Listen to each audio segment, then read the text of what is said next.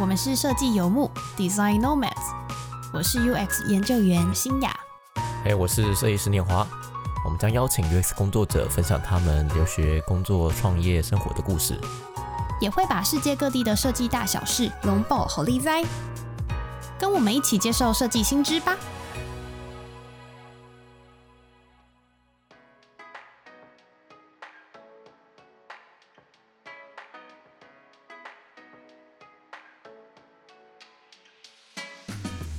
在本集第4集的节目中，我们非常开心邀请到方睿来与我们聊聊他的经历。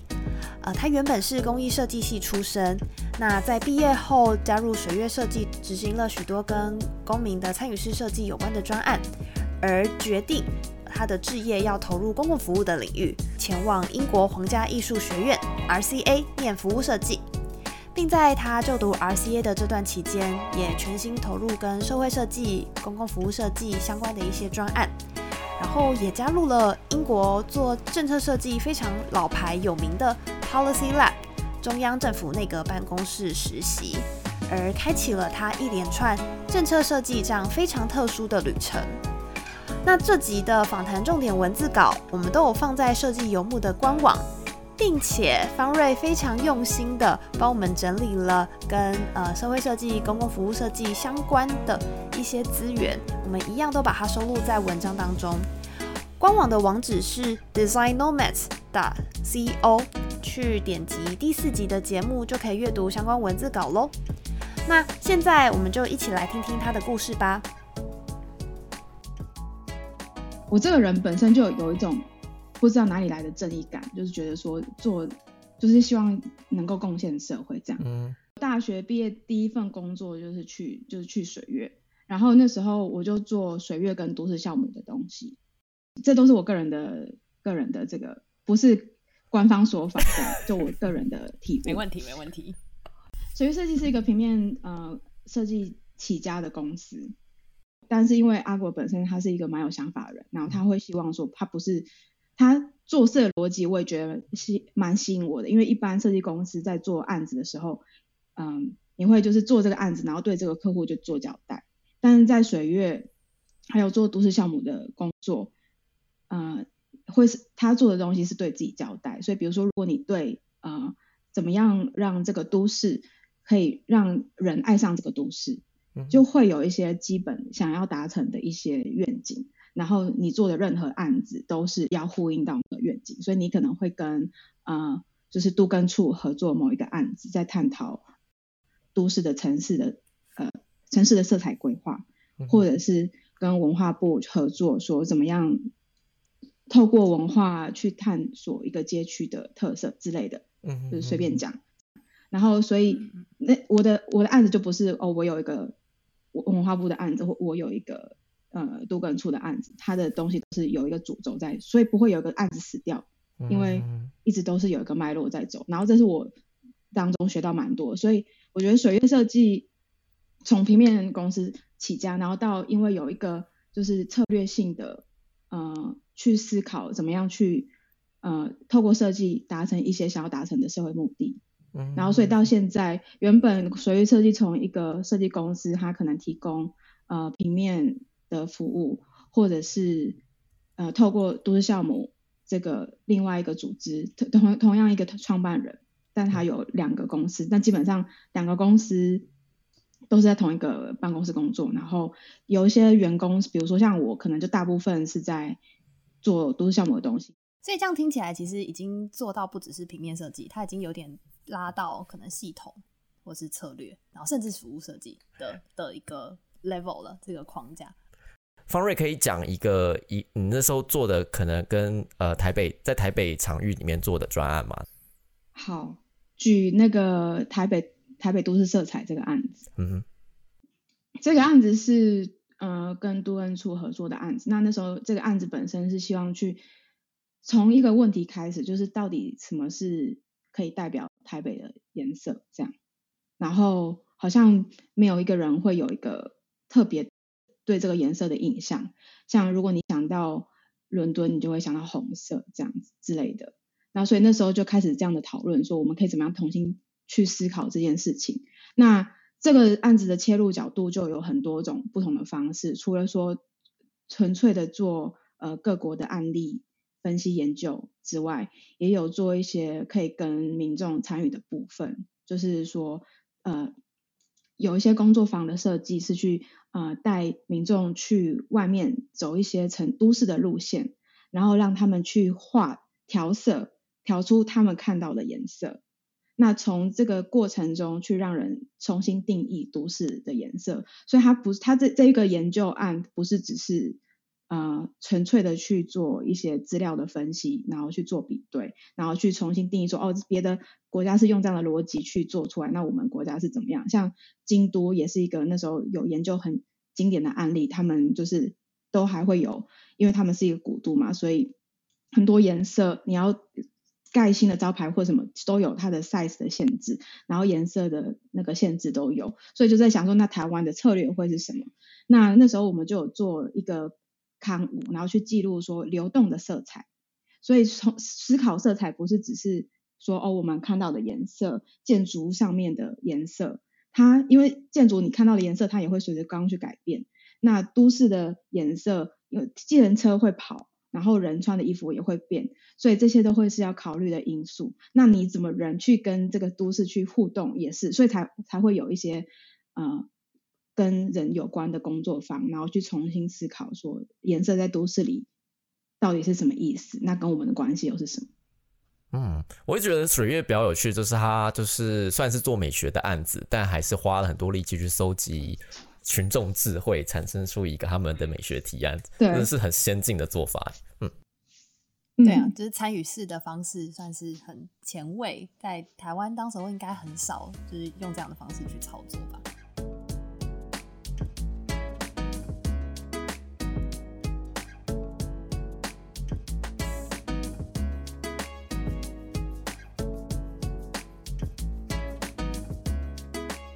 就是那时候在水月的时候做，还有做都市项目的案子，其实已经某种程度开始，那时候没有这种系统思考，或是也没有这种服务设计的背景，但是在做的东西其实是蛮在那个道路上面。做产品设计、工艺设计训练出来的一个设计师，好像缺少了一些什么，在做案子的时候会觉得好像对于自己的能力没有到非常的满意，然后也会希望说我想要看到一些不同的世界，然后透过新的学习来增加我工作的表现。还是继续工作这样，对，然后思考说我可以用什么样的方式再来增进自己的能力。然后所以那时候就想到，其实我认识那个 Irene， 不知道你们知道她哪一个 Irene？ 施妍萱，台科大公社的一个女生。她做什么？他现在在美国上班，然后是做应该也是 UI UX 相关的。好，下一个访谈人。然后他是第一个，他算是蛮早期去 RCA 念 service design 的这样。然后我就想说那我可以跟他聊聊，就是是不是这个方向可以去增进我自己这样。然后后来跟他聊就觉得好像蛮适合的，所以我就开始准备，就是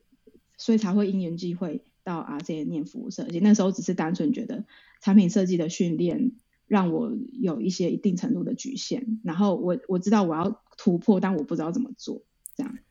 然后想问一下，为什么是 RCA 的服务设计？因为你去读的时候 RCA 应该还是以 Design Product 闻名吧？我那时候有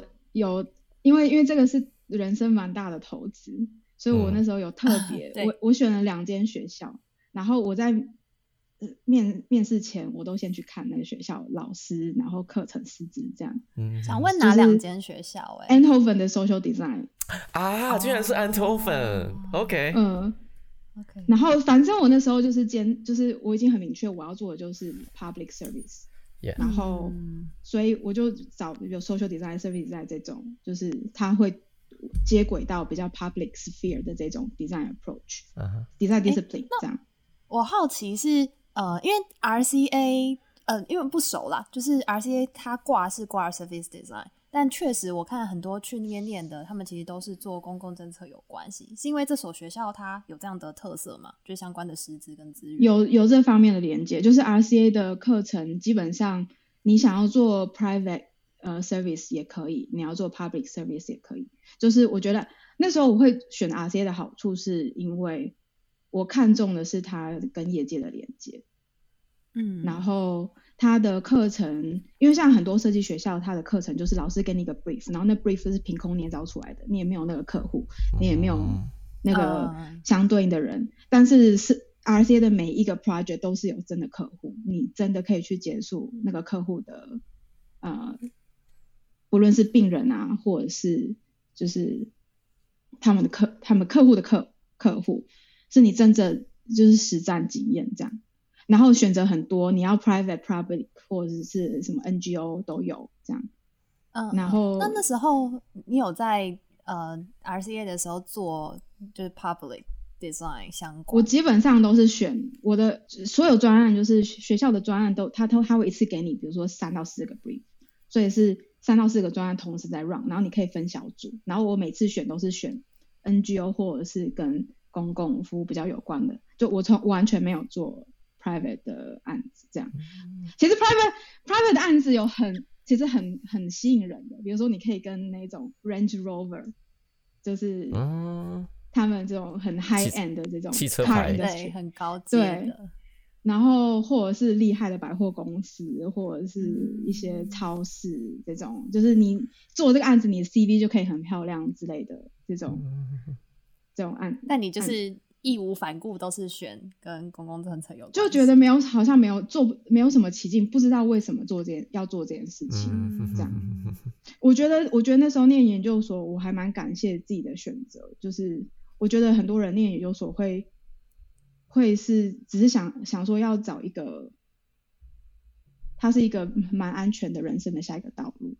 然后我觉得我那时候去读就是我有很明确我想要学什么，我觉得帮助蛮大的，所以我就不会花费时间在做我不想做的事情。那可以帮我们分享一个你在 RCA 做公共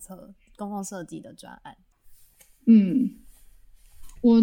印象蛮深刻的有2个，但你们可以选看哪一个你们比较想听。一个是跟安宁疗护有关的，安宁照顾。我想听这个，这是心理性嘛，蛮好奇。好，那我当然另外一个就是 gambling addiction， 就是对赌博成瘾的。哦，啊，这都很有趣哎。新大学。然后还有一个是就是精神疾病的这个 charity， 那种吗？就是他那个 charity 叫 Mind， 然后基本上他们 charity 就是在协助一些就是精障者，他们有一些比如说他们会有一些 social prescribing 的活动，像 gardening 啊，然后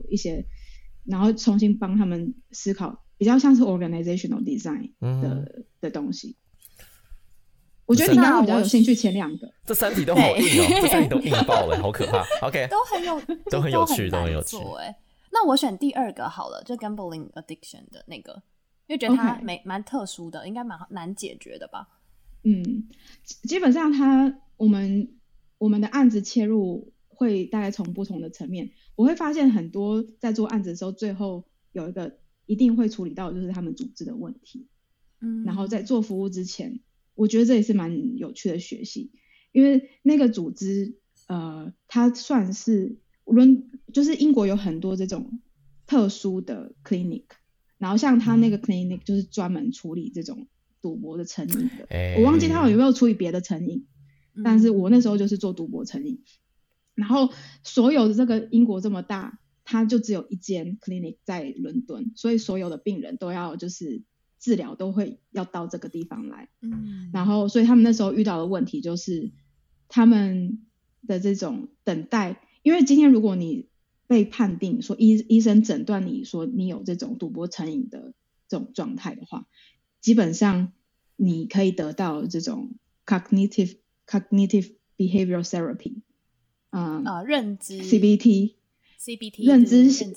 行为治疗法，对，然后有10堂课这样子，那他们的问题就是因为这个诊所的 capacity， 他这个诊所的能量只能就是就这样子，然后只有一间在英国，他们变成很多人被诊断之后，他们要等待来治疗，就要等很久，然后他们中间就会中途就不想要等，然后就回去他们原本的生活这样。然后所以他们最大的问题就是这些人就是 drop out 的问题，所以我们那时候就在开始分析说，他们提供的服务那10堂课到底是长什么样子，那有没有可能也去我们还去那个就是赌博的场域，然后去访问人家，然后去调查，做一些就是质性的调查，然后知道说他们为什么会有这样这方面的问题困扰他们的生活这样。后来我们的访谈结论就是我们希望帮他们去，我们发现那些中途离开的那些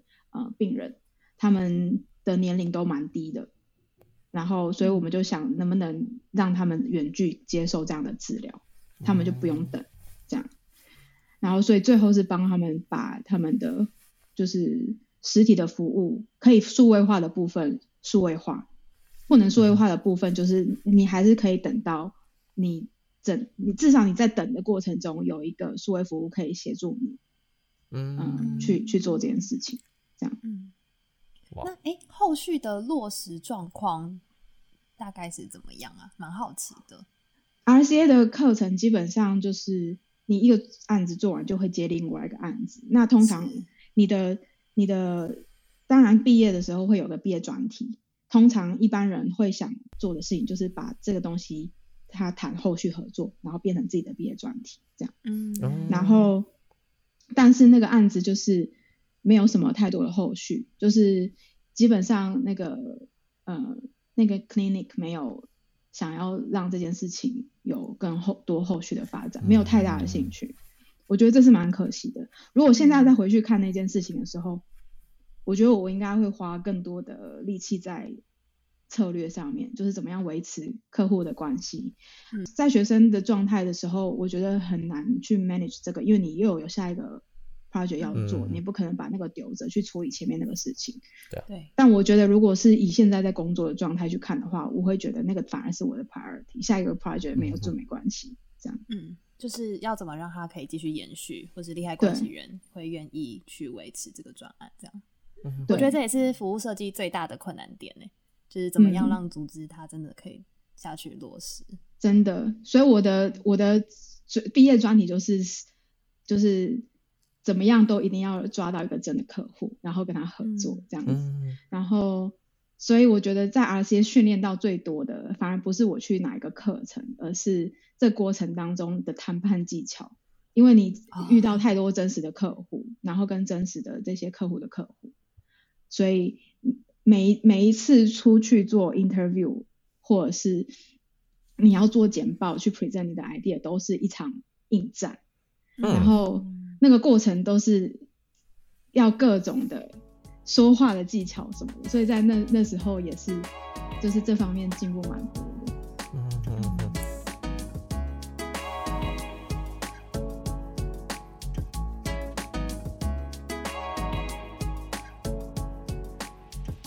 RCA 硕士要念2年，所以我第一年做了2个实习，然后第二年也做2个实习。我觉得我的人生就是一个拼命三郎，很多耶。对啊，就是要把自己逼成什么样的状态。然后，所以我硕一的时候，我做了2个实习，一个在 Samsung 的这个伦敦的总部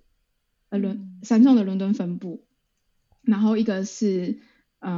Luwat， 那时候就是蛮我还是虽然说我带了很明确的目标，就是我来就是要做公共的这个服务，但是我在实习的找寻上我还是蛮多样化，都会想说去试看看这样。我觉得这个还蛮有趣，就是我大学的毕制跟我研究所毕制都是我想要提前做到一个我想要的状态，然后因为很多人都会在那边顾展什么的，基本上我的因为顾展为了什么，就是为了找后续工作。但是我在做毕制的时候，我同时就已经在找工作，所以我等于不需要顾展，因为我顾展的时候我就是要去工作了这样，直接工作。对，所以所以我这时间管理非常的厉害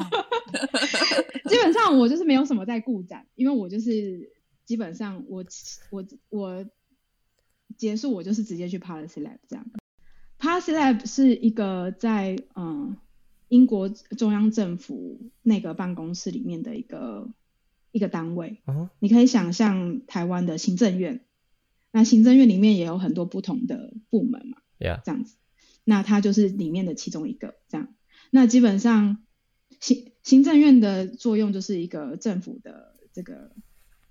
administrative branch， 所以 cabinet office 也是那个办公室也是。那基本上那个办公室里面不同的单位基本上都是支持，就是去 support 首相的一些，就是他的一些作为这样。算智库咯。你不会说行政院是一个智库，就是幕僚这样。Okay, 行政院也是在支持，就是政府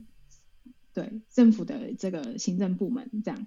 然后，所以他的组织结构是这样子。所以，因为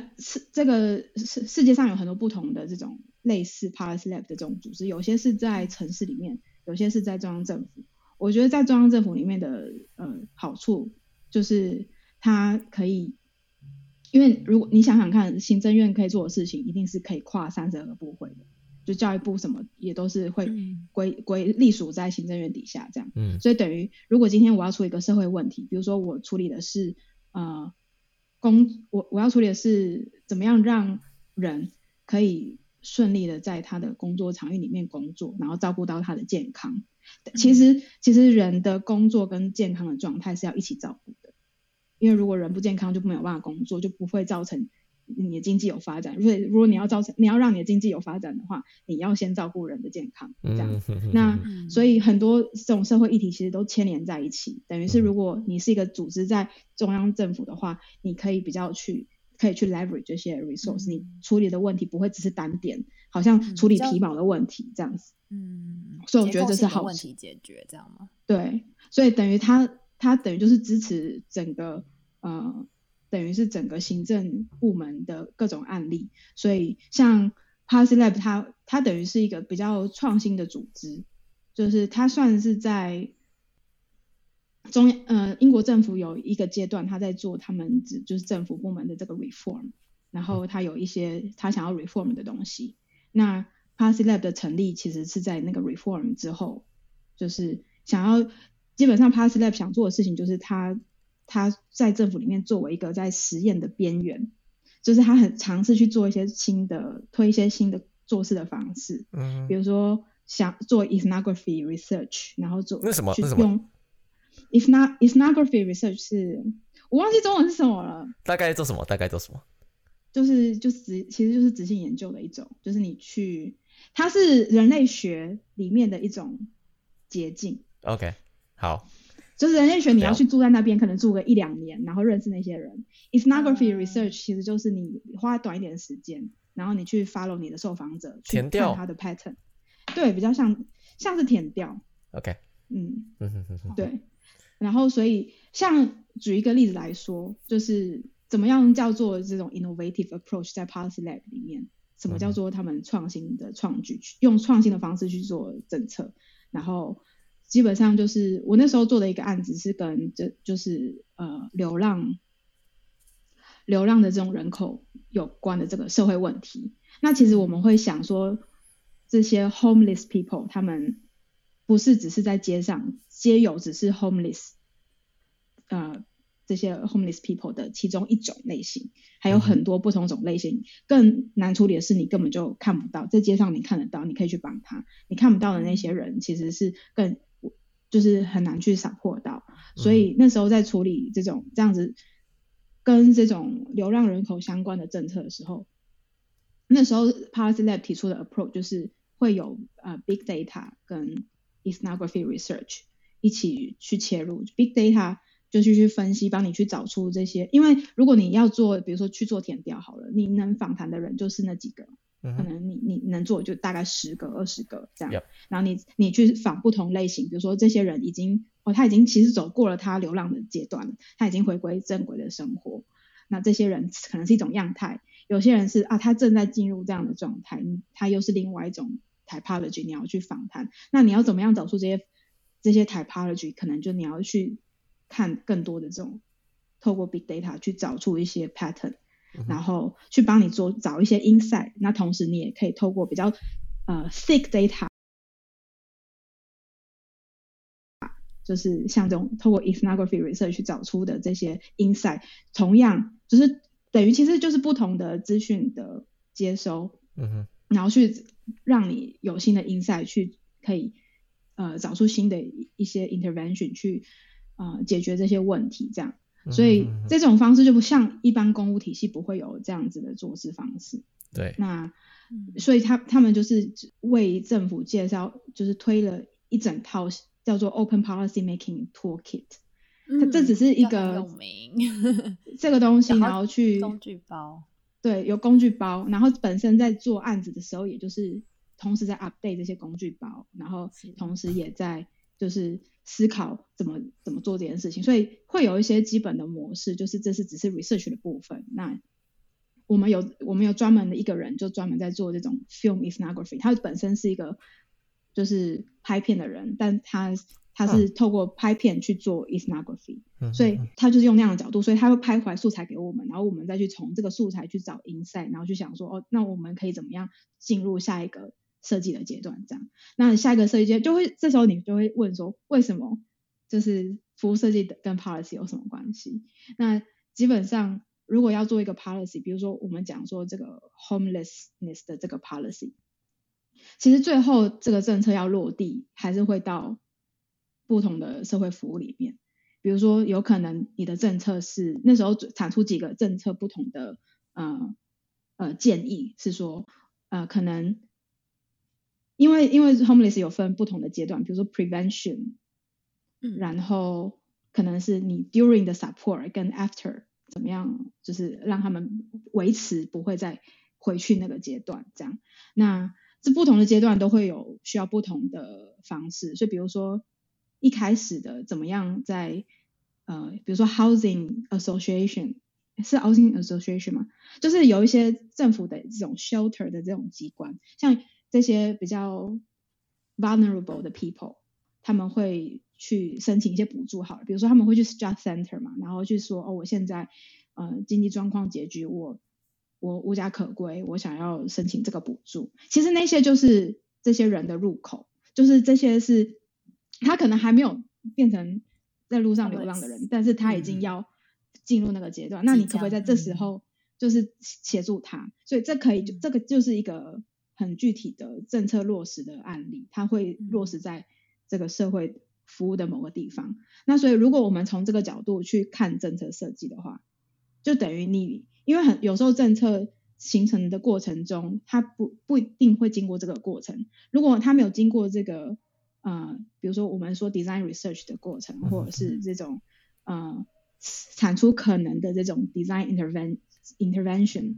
比如说经过我们真正的这个 series， 你会有这个 journey， 然后你会去 map out stakeholder， 谁要 deliver， 然后谁做什么，这个东西如果你在 policy 去颁布之前你就已经先做好，而且你还去 prototype 真的去做，跟这些人做测试，你在真正去执行那个 policy 的时候，你就不会遇到太多问题。很多时候 policy 会有问题，就是你introduce， 然后结果我出现这个问题，然后但你又要去就是那个过程就是太对，反而你这样做可以更敏捷一点。那所以这个大概是 service design 切入 Policy Lab，Policy Lab 也不是只有 Survey Designer 而已，就还有很多其他不同的角色，但这个是 Survey Design 切入的部分。那这也是为什么我一直很想要就是去做的部分，其实那时候进 RCA 就是为了要做到这一步。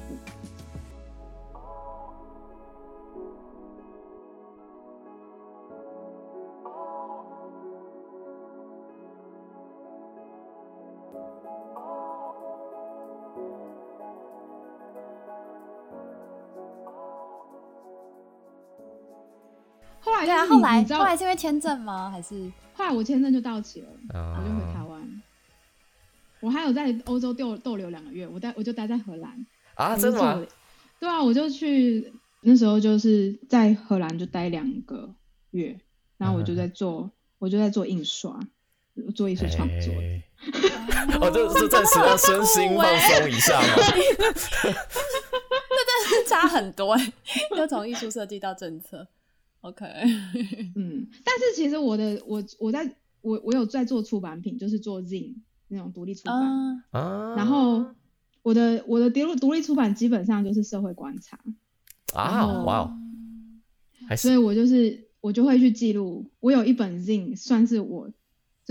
第一次，我觉得那本 Zine 算是记录我就是在水月工作的过程中的一些对生活的观察。它其实是我的日记，但我后来把它做成一本独立刊物。那个是你后来在 HAD New Institute 展览的那个东西吗？哦，对对对，就是那个。我觉得那个也很神奇。你要介绍一下吗？只是我的那本书叫 What's the Point？、Uh-huh. 然后那本书我觉得在水月的过程当中，就是培养了我很多社会观察的能力，就很多我看不到的东西看得到，就像以前刚开始学素描跟水彩的时候，就是你会画不出那些颜色，就是它就是一个，比如说我那时候印象很深刻，一直回到我第一次画水彩，前面是一个静物，是一个牛的骨头，然后它其实就是一个白色的东西就在那边，但是当你真的会画的时候，你可以看到很多颜色，那个灰阶里面你的那个白里面的反光有点偏蓝跟偏紫，你都可以看得出来就是那个过程，从你看到它就是一个白色的东西到你可以看到那些颜色，我觉得在水月的过程就是让我对社会的敏锐度有到了那样子的层次所以我就会开始想东想西，比如说我桌上有一杯水，然后我就观察到我水如果放超过一天我会把它倒掉然后我就想 what's the point 这样，然后就开始了这个过程，就为什么我会有这样的行为，然后以及每天我回家的时候，就是我以前在台北住的公寓，就是你进来就是它有很多信箱，它的信箱背后就有一个篮子，就是你把广告信丢到那个篮子里面，然后你每天我就重复一样的工作，到有一天就是我就想 what's the point，反正我就是人生中累积了一堆 What's the point， 然后我就把它截止，把它弄成一本书，然后就是在探讨说到底这个就是这些，我希望这些 What's the point 到有一天我可以让这些 What's the point 就是不会是 What's the point 这样哦，这我一定要介绍一下因为那个 What's Point 展览的地方 HAD New Institute 就在鹿特丹，在那个荷兰就是以社会学人类学去介入都市或者是建筑的这个题目为主题的一个博物馆，所以它一直都会有这种就是它甚至有时候也会触及比较偏消费型产品它对于社会的影响，像它上半年有一个展览是讲 Hoodie， 就是那个戴帽子的那个帽 T， 对，帽 T， 因为他发现帽 T 其实在英国大概13年14年不是有一个黑人因为看到警察往后跑然后就被射杀嘛，但其实那个人什么都不是只是警察觉得他可能是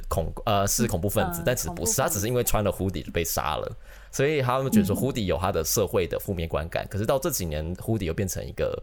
fashion icon，所以他们觉得这个反差有讨论空间他就拿这个来做个展览这样子所以其实他们那个展览那个博物馆一直都是这个主题，我觉得非常有趣，它不只是从美感学包括社会学包括人影响，所以我觉得 What's the Point 在那边展也算是非常非常有道理的一个地方了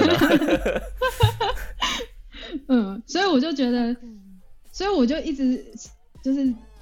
生理有一种这种细胞就是一直很想要去做这些事情所以我后来在荷兰的那2个月大概就是在处理这样的事情。 Nice。